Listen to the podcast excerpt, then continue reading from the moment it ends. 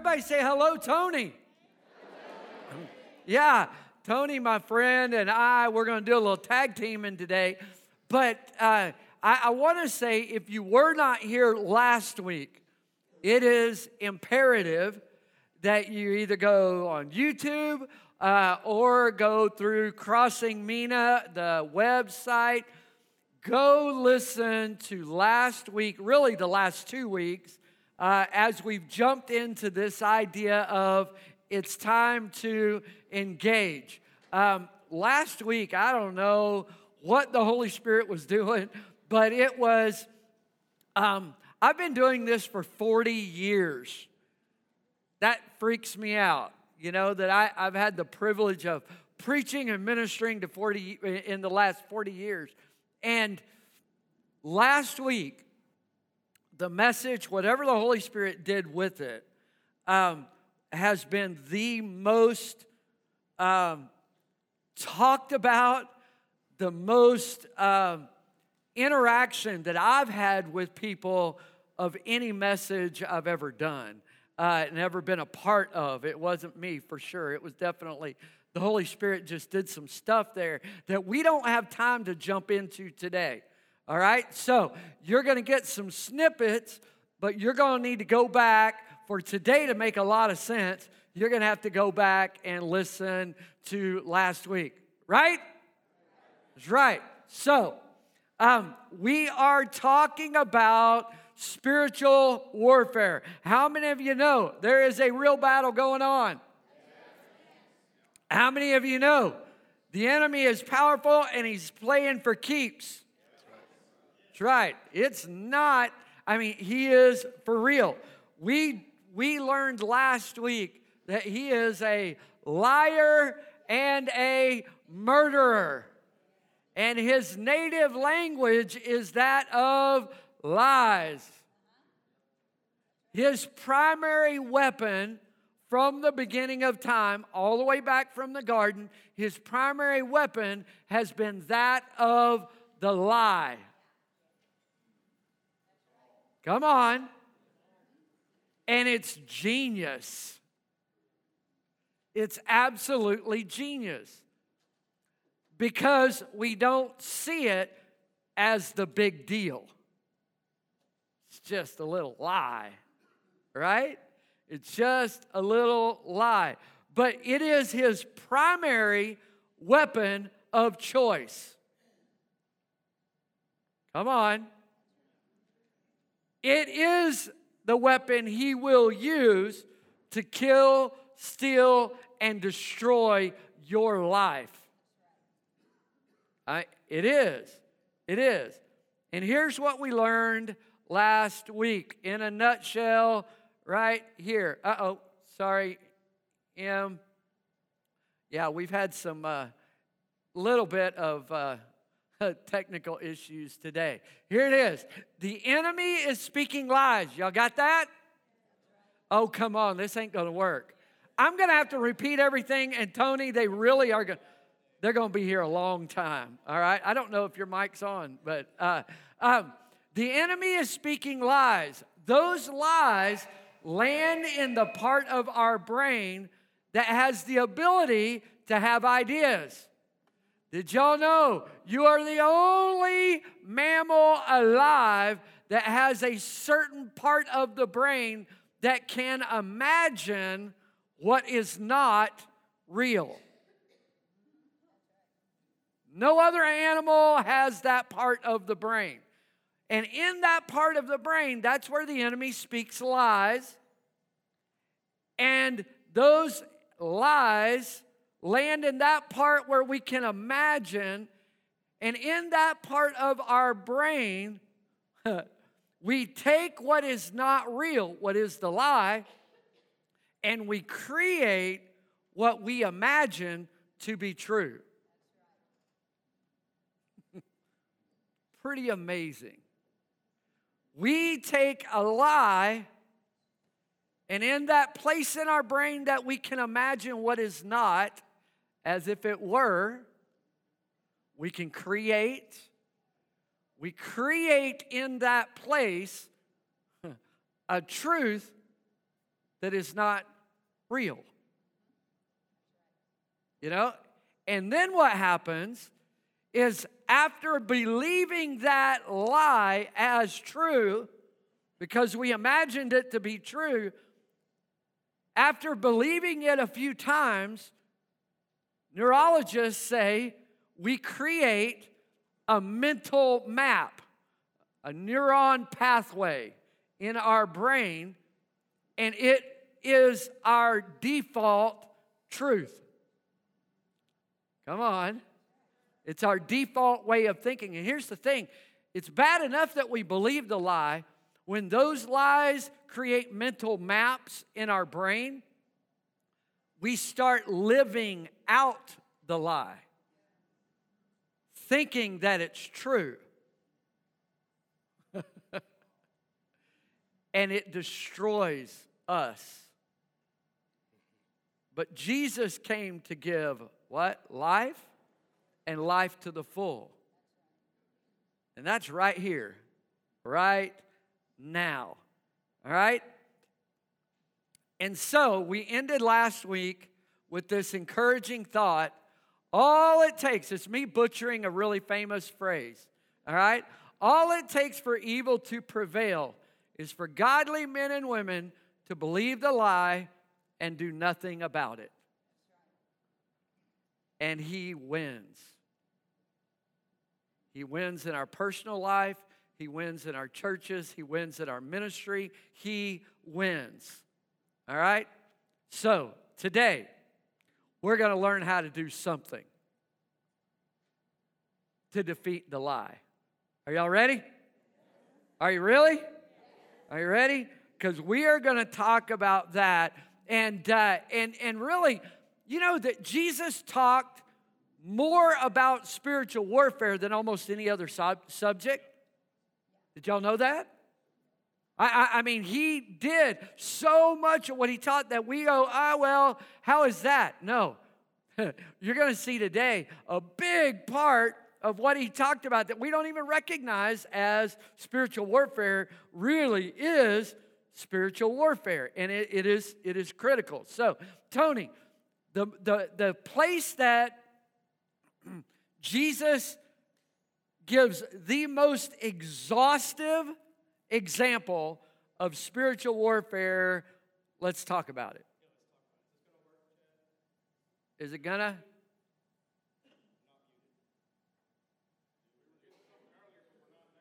All right. We have to turn that one on.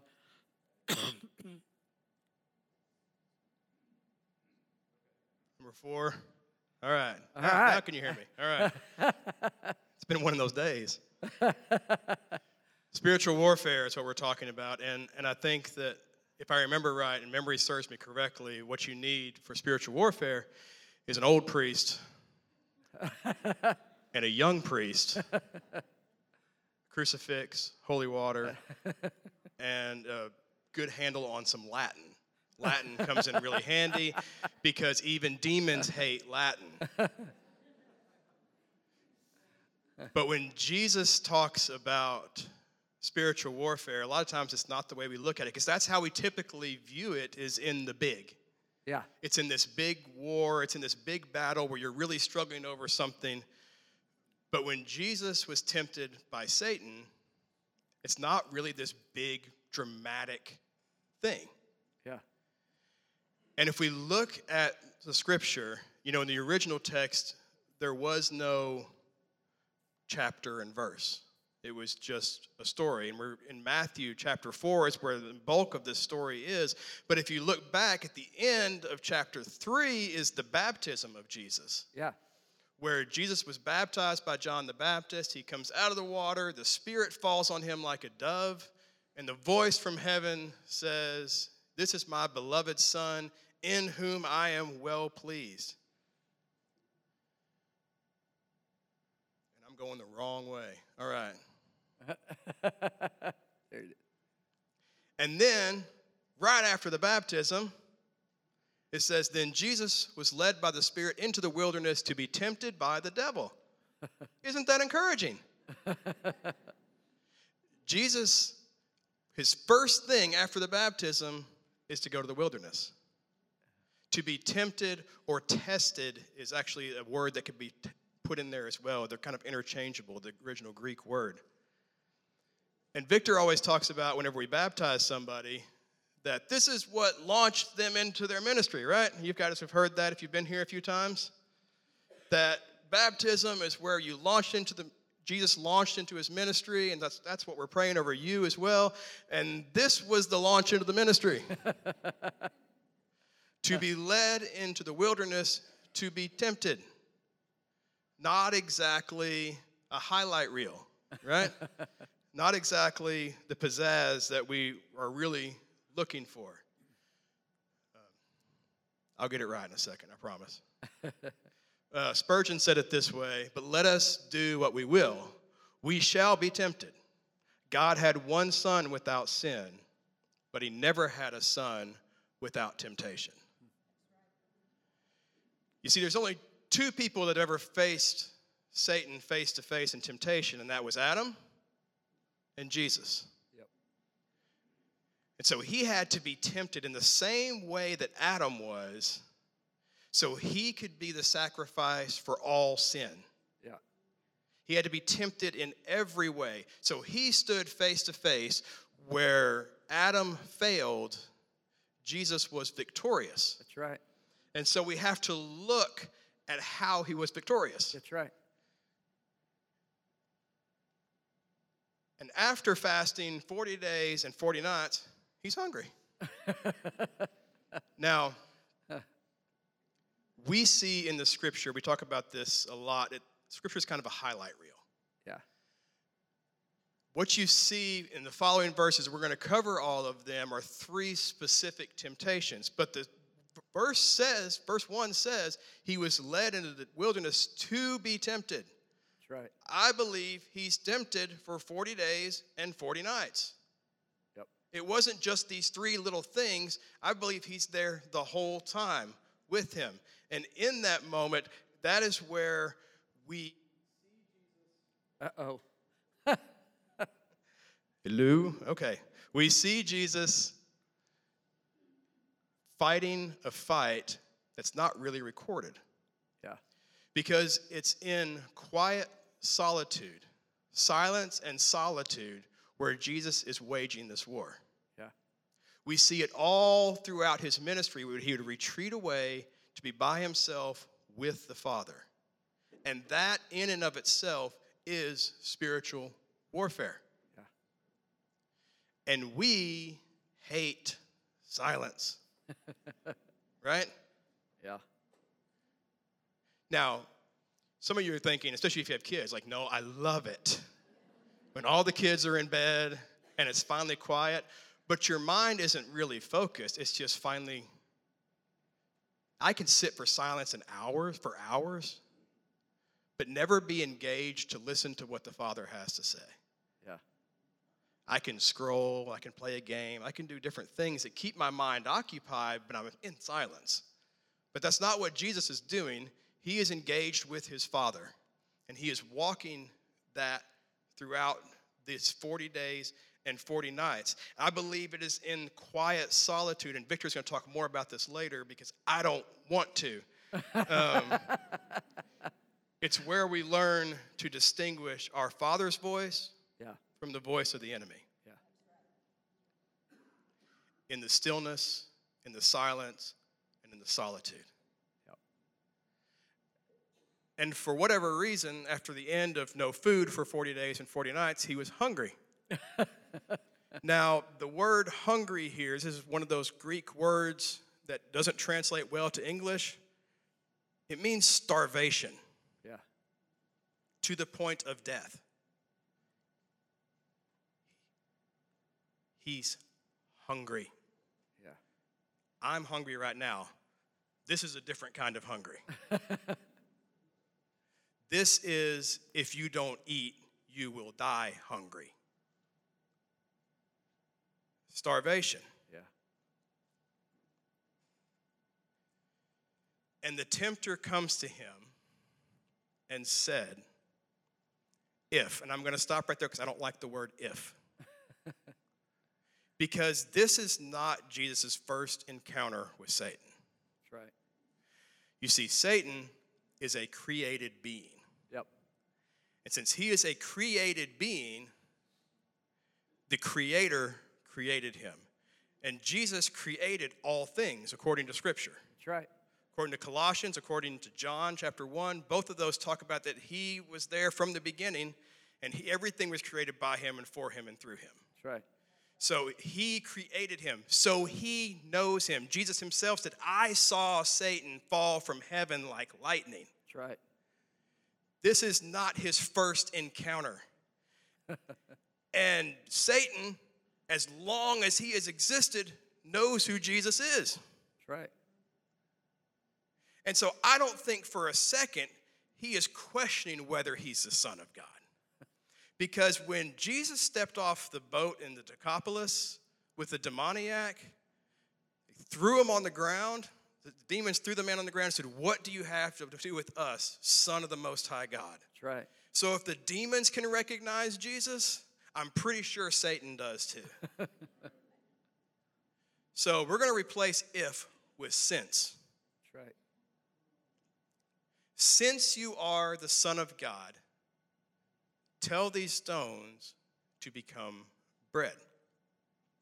Now, I don't know about you, but anytime the enemy speaks a lie to me, it always starts with a little lie, and then it just kind of, there's this little gnawing little things afterwards.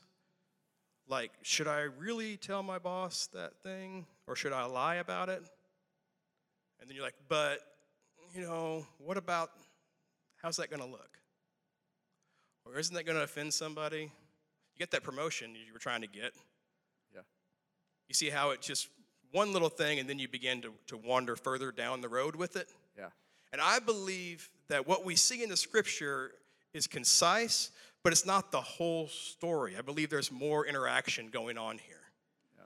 And so when he says, just tell these stones to become bread, I believe he's whispering other lies along the way.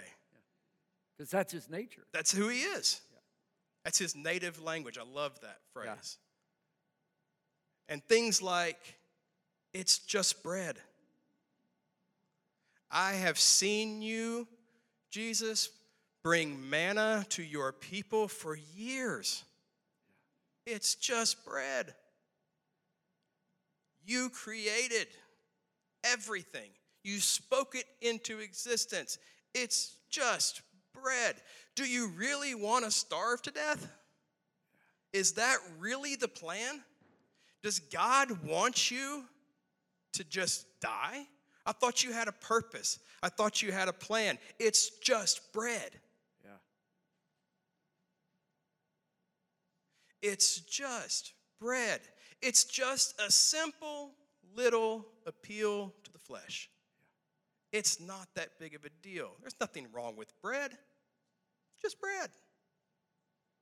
It's Yeah. just a little lie. It's just a lingering gaze. It's just a thought. It's just a text message. Yeah. It's just a movie. It's just porn. It's just this little thing. Nobody's being hurt by it. It's not a big deal. It's just bread.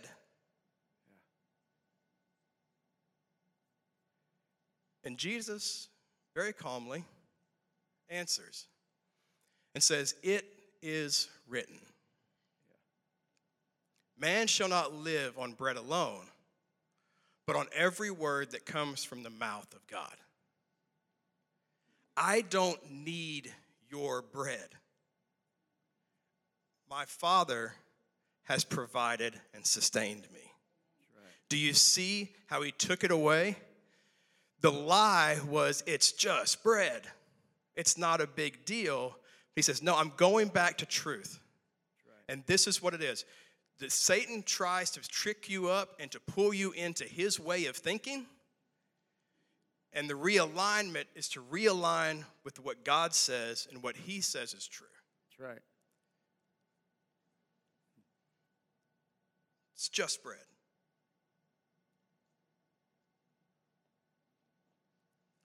And then the devil took him to the holy city and had him stand on the highest point of the temple, which is about 200 feet, in case you're wondering. Since you are the Son of God, he said, throw yourself down, for it is written. Did you catch that? See what Satan did there? Okay, you're going to quote scripture to me? I know it too. For it is written, He will command His angels concerning you, and they will lift you up in their hands, so that you will not strike your foot against a stone. And you know what? He's not wrong. Yeah. This is almost a direct quote. Almost. this is from Psalm 91. There's just one little part left out. The rest of it's spot on true. And that's the best lies, aren't they? The ones that are full of a lot of truth, Yeah. but there's just a little bit off. Yeah. This reminds me of the Chronicles of Narnia, C.S. Lewis's masterpiece. And I, one of these days, I will get up here and I will speak without quoting C.S. Lewis, but today is not that day. And in The Lion, the Witch, and the Wardrobe, if you guys are familiar with it, the White Witch is in charge of Narnia. Yeah. And Edmund screws up. And so she has a claim to him because of his sin. And she comes to Aslan and says, He's mine. He's mine. You know what the law is. You know what the old scribes say. You know what the old magic says. And Aslan growls and says, Don't cite the old magic to me, witch. I was there when it was written. Hmm. So good. The problem that Satan had was trying to argue scripture with the author of the book. Yep. But it sounds good, doesn't it? It sounds really good. Just because it sounds good doesn't make it true. That's right. Just because it feels good doesn't make it true. That's right. Because the enemy will trick you and deceive you any way he can. I can tell you that the grass on the other side is not greener, and if it is, that is a septic issue. That's right. That's right. Uh, absolutely. We have on our own amazing powers of justification. yeah. We can justify just about anything. Yeah. And when it sounds good, when it sounds spiritual, when it sounds like it should work, because you can cherry pick anything out of the scripture right. and make it fit whatever desire you want. Yeah. But that doesn't make it true. The enemy will lie to you to justify a behavior in you that he desires. Yeah.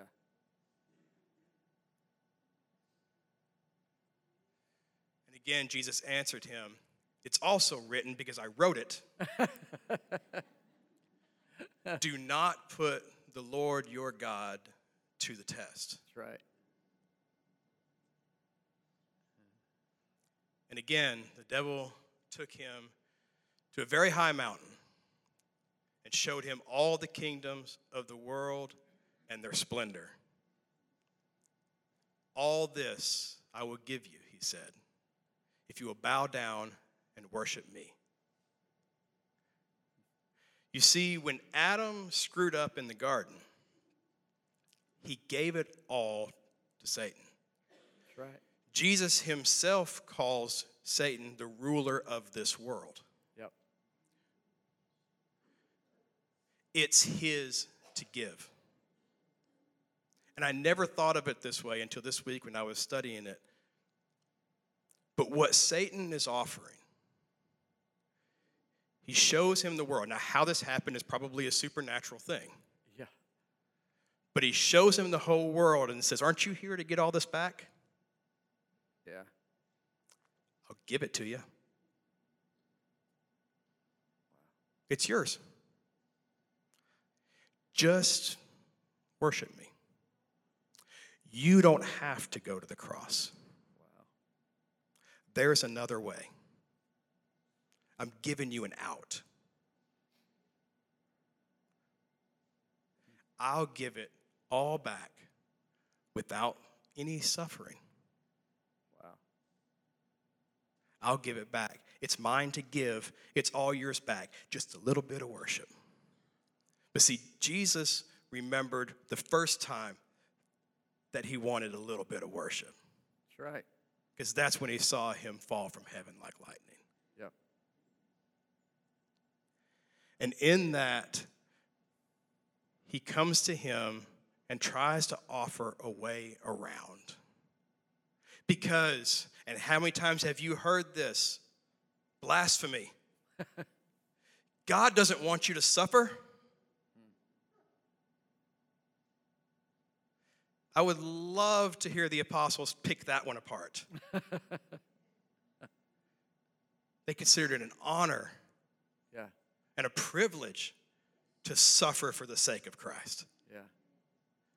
We look at suffering as a bad thing. But he comes to him and he says, There's another way around. Yeah.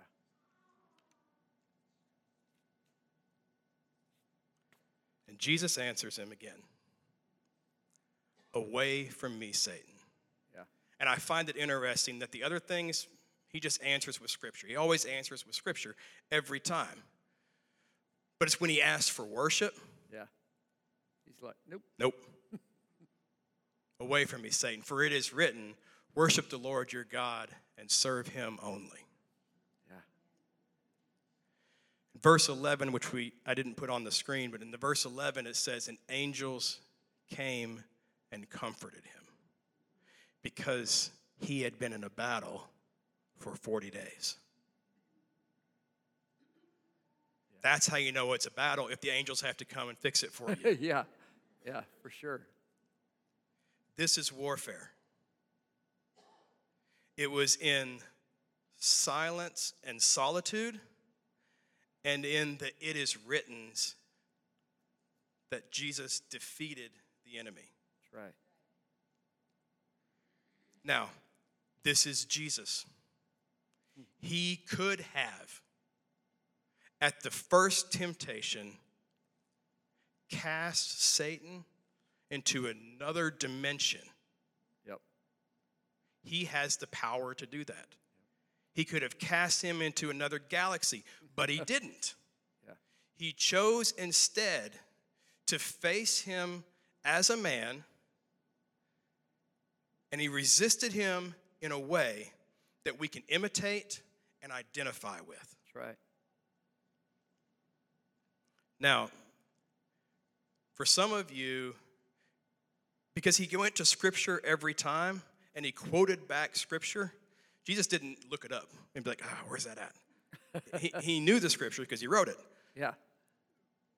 But probably for some of you right now, the enemy's already starting to speak lies to you that, ah, man, I just am not good at memorizing stuff. I don't read my Bible enough, and I don't know the scripture. So if he was to spin that scripture on me, I don't know what I would do. Yeah. I want to tell you today and reassure you that your ability to memorize scripture is not contingent to your freedom That's right. and your victory in Christ. That's right. Because the word that became flesh is the same word that we use to fight our weapon. And there are people all fight our enemy, and there are people all around the world right now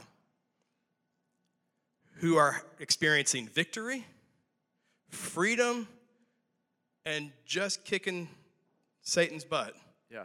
who've never seen the scripture. All around the world right now, who are pouring it out, this spiritual warfare without that. But that's not an excuse. That's right. because you have it available to you at your fingertips at any point. Scripture says to study to show yourself approved. Yeah. And even if you can't memorize it, you can Google that stuff. That's right. Verses about anxiety. It'll be there, I promise. right. It'll pull stuff. That's right. You can find it, you can Google it, and use that against the enemy. Yes. And use it for all of those lies that he does speak to you. That's right. And he was tempted in every way and still victorious. That's right. And we don't often really think about that or like to think about all these temptations that he could have faced because we don't like to think about Jesus having to deal with that. But he was tempted in every way, which means any sin that you have or have ever even dreamt of or thought of or heard of, he was tempted in it. That's right. He had to be Yep. in every single one of them, That's right. and yet victorious. He is, Hebrews says, we do not have a great high priest who cannot sympathize with us. But he was tempted in every way without sin. He walked in our shoes so he would know how to better equip you to deal with these temptations. He is our Emmanuel. That's right. He is God with us Yeah. to be able to help us to navigate those things. That's right. And and I believe the reason that Jesus used Scripture uh, is that Scripture is the one thing that is always true. Come on. It's the one thing that is true. You- You're, you're like, what do you mean? And, and I've done this whole, did a whole series on the basis of truth. Just want to remind you that the way we know something is true, it, the very definition of truth is that it has fidelity or congruency to the original. All right? If you want to know if your tape measure is true, all right? If you want to know if it is one inch on my tape measure is really one inch, how do I know if it's true? How do I know if that is not lying to me about what an inch really is? There's only one way of knowing for sure. And that is if I take that tape measure, I get on a plane, and I go to England, and I walk into a place called the International something of weights and measurements, I forget, right? And, and you go in there and you say, I want to know if this tape measure's lying. And they'll go and they will pull out the standard of one inch for the entire planet. There is an original. That if my tape measure does not line up with the original, it is a lie. If it lines up with that one original in all of the in all of the world, if my gallon tea of jug or my jug of sweet tea, if I want to know if I'm being ripped off, the only way to know if it's really a gallon is to take it to the original one gallon. And I look at the original and I look at my tea thing and go, yep or nope, that's not a gallon. It's a lie. It's a lie. The reason we know the scripture is true is because its source is the original. It's the original for everything that exists. And the way I know if something is true or a lie is does it line up with the original, with the author, with the one that created? See, if he created all, then he is the standard of all. Then his word is true. Come on. And it's the truth is the one thing the enemy can't stand against. He can't argue with it, so he changes the subject. Isn't that what he did? Can't argue with that, so let's try another one. You know, and I love it. Y'all know that wasn't the only time Jesus was tempted.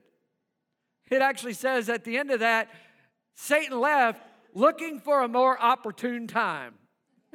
I didn't get him, but I'll get him later. You know? I just I just think that is so so interesting. All right? And in this whole 40 days, there was a lot of what Tony was talking about. There was prayer going on, you know, there was fasting going on, there was uh, silence and solitude. There were those things that we call spiritual practices. But have you ever thought about this? Because this is true that spiritual practices are spiritual warfare. That's on your notes. When I'm praying over the food, there is a spiritual battle that I am winning.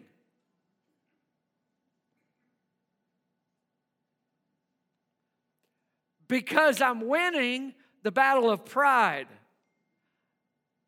That's not my food, God provided it. Thank you. Come on. It's a spiritual battle. All right?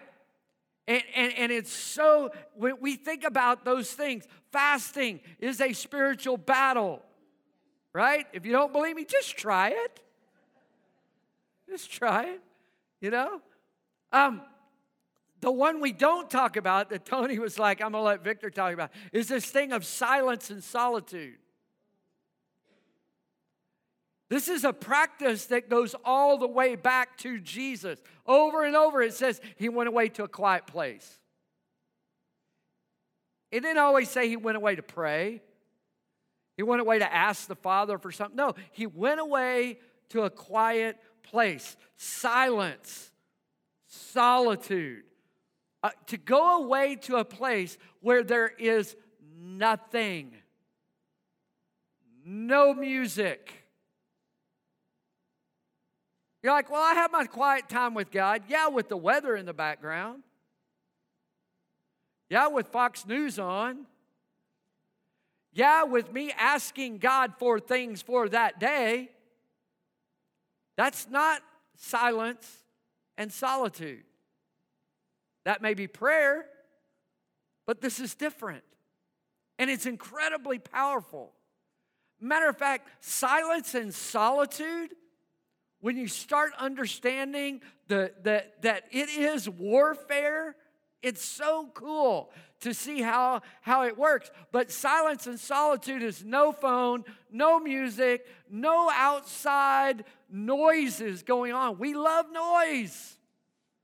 We live in a culture that just wants more noise. Fill it up. We can't stand 10 minutes to leave our phone.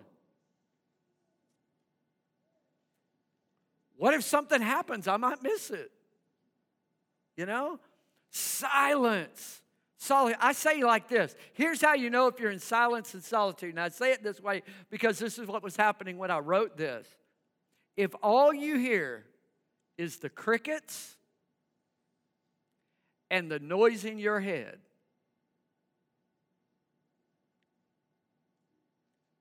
That's silence and solitude. And see, we might go, well, that sounds like a peaceful thing. Just to sit, just think about nothing. Just to sit and relax, listen to the crickets. Man, that sounds refreshing. That was not Jesus' experience.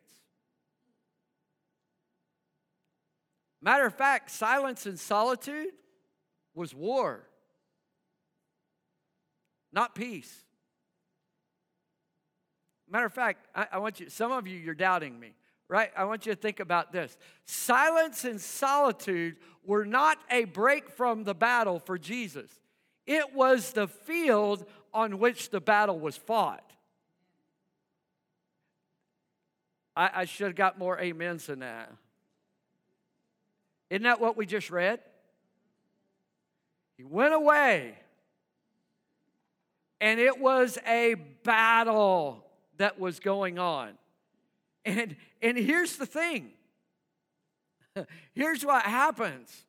And, and, you guys tell me if I'm not, if, if I'm the only one in the room.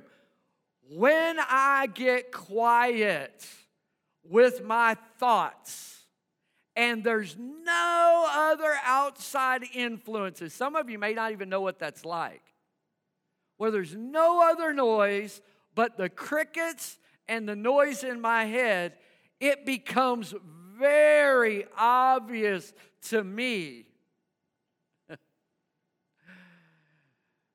The mental maps that I have created that are incredibly destructive. Because how many of us, it's when we're in silence and solitude, that our brain goes where we don't want to go. Am I right? Our brain defaults to the lie that has become truth. And our brain goes in. Oftentimes, our brain will go there. We'll be quiet for two minutes. And our brain, this thought goes through our mind, and we're like, where did that come from? Anybody else? Where in the world did that come from? Silence is the battlefield. Because it's in that place that we start seeing how the enemy has deceived us. And those lies start coming to the surface. Now, here's the problem. Here's what I've spent most of my Christian life doing. Because it's when I get quiet, when I am sitting, just me and God, I'm not talking, I'm not praying, I'm not asking, I'm not worshiping, I'm just sitting in His presence. It's in those place, in that place, that I'm there to, to, to be with Him and all of a sudden, those perverted, destructive thoughts start going through my mind. And so here's how I learned to deal with it just never be quiet.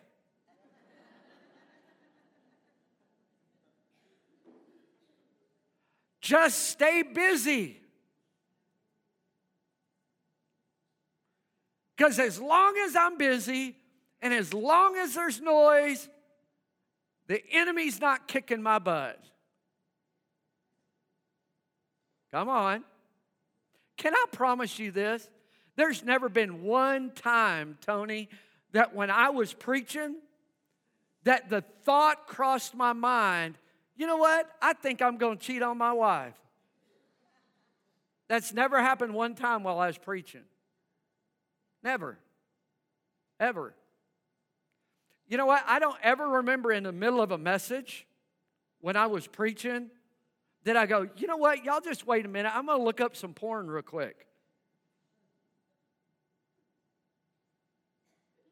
Because my mind is busy, it's engaged. Right? And so my way of dealing with it was just never be quiet. Always be busy. And that's how you win the fight.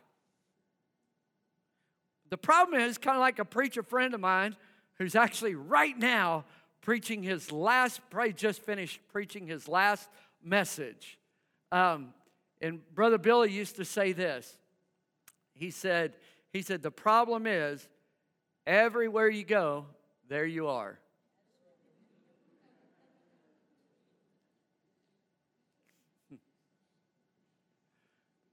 And you can't win the battle that way. Just staying busy. Just staying busy. It does not work that way. It just, it just doesn't. So we have to apply the scripture on top of the lie to know what's truth and what's a lie. Are y'all hearing me? That's the only way to truly win the battle is to apply that. Matter of fact, Paul actually said, he said, he said, the mind governed by the flesh is death. The mind governed by the flesh. It's this battle that happens in the mind with lies.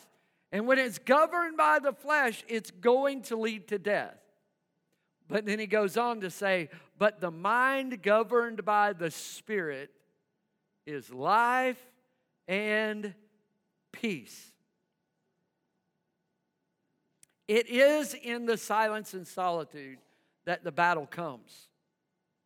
It did for Jesus. We resist the lie, that overwhelming urge to go to the dark place, and we take the truth of Scripture and we put it on top of it. And when we put it on top, here's what happens in your brain you write a new, with the Word of God, you write a new neurological pathway. You make a new mental map.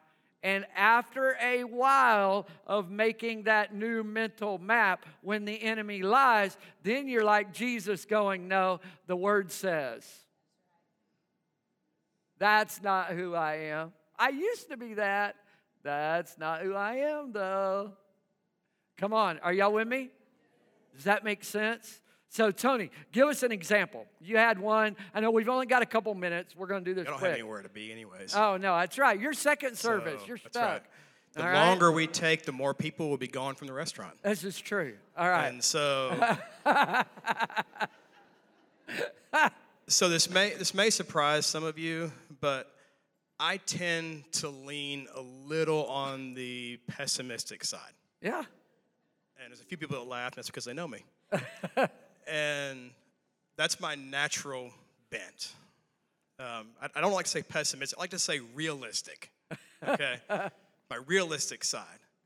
And I also love concerts. Yeah. I love going, but the problem with concerts is they're in the future. And because you buy tickets six months in advance or whatever, typically, and future Tony is an optimist. and so what happens and is I buy a ticket six months in advance, but I buy two. Yeah. Because I mean, I'll be dating somebody in six months. right? and I'm 0 for four years on that. and about two weeks before the concert, realistic Tony takes over, and future Tony has exited the building. and you know, when the enemy lies, and we talked about this a little bit earlier with the bread, but when the enemy lies, he'll speak something, and if we grab a hold of that lie, it seems like all the others follow, and we find ourselves spiraling. Anybody Yeah. else? Yeah. And so here's what happens to me. And, and I'm learning. I just I just learned this. I just learned, I knew it's been an issue. But I'm learning how to fight it. And it was this week that I this was a re- revelation to me. And so I share this not for sympathy, not for pity, because some of you are going to be dealing with the same junk. Yeah. But what happens to me is about three days or so before the concert, the understanding that you're going by yourself sets in. And that first lie comes. And he says something usually to the effect of, You're pathetic. You're pathetic. You couldn't find one single person to go with you. You're a loser. What is wrong with you? You're, you're defective. You got to be. You're, you're ugly. You're, you're worthless. You're unlovable. In fact, nobody's ever loved you. You see how quick?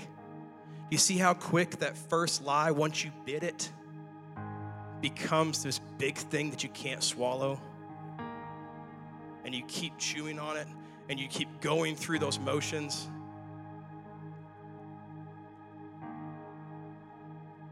And it was in that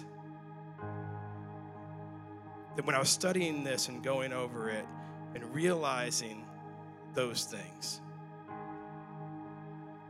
You see, I struggle, I struggle with low to no self-esteem. Um, low means there is some. so I'm going to say no self-esteem. And because I know this about myself and I know this weakness in myself, and now you're all thinking, gee, I wonder why he's still single. It's because I have issues.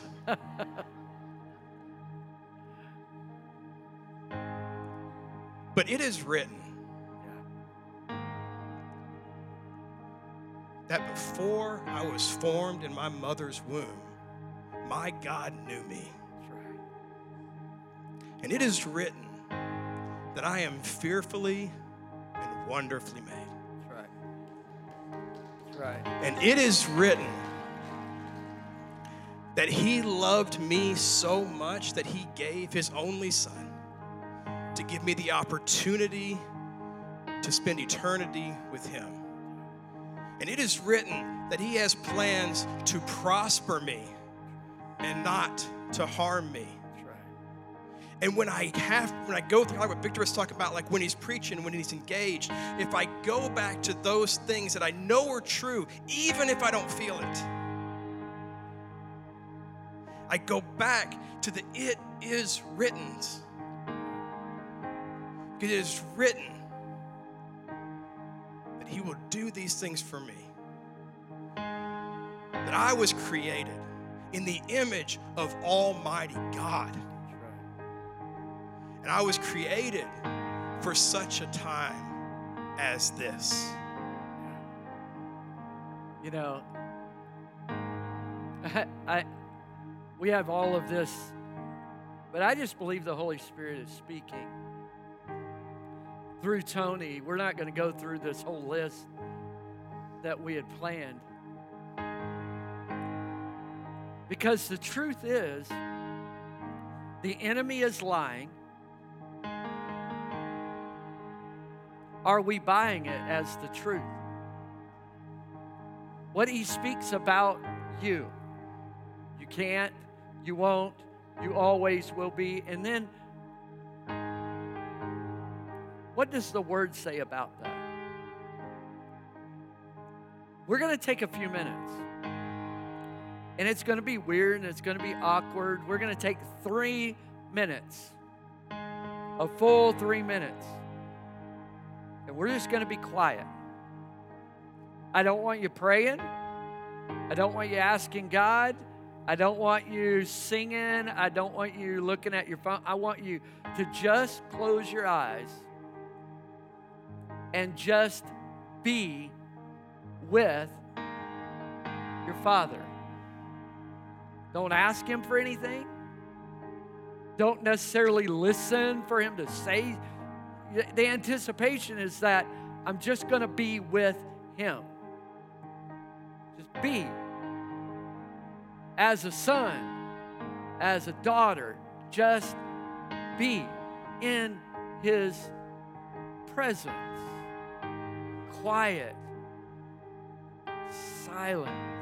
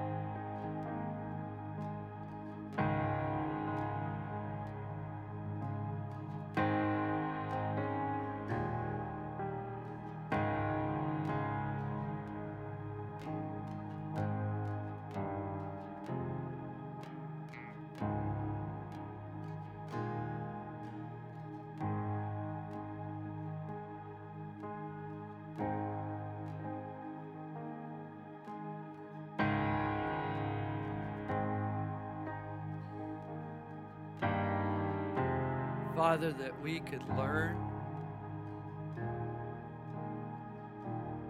how to just sit with you and let your word win the battle for my mind.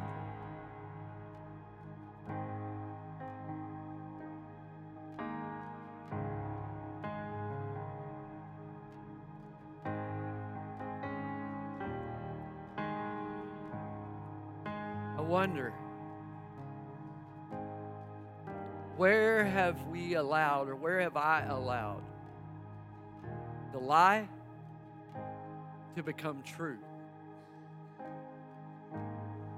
And then, kind of the homework for the week is what scripture has He given us that speaks truth to that lie? You're like, well, I, am not even sure where to look. I, I'm just going to tell you, man, there's, look at the promises of God. Just Google that, the promises of Jesus about whatever. Lord, that we would start applying your real truth over the lie that has become true to us. That we could live in freedom, that we could defeat the enemy for our mind, for our families, for our finances, God, that we would live different than the rest of the world. I thank you. In Jesus' name. We're just going to sing this song together little bit up.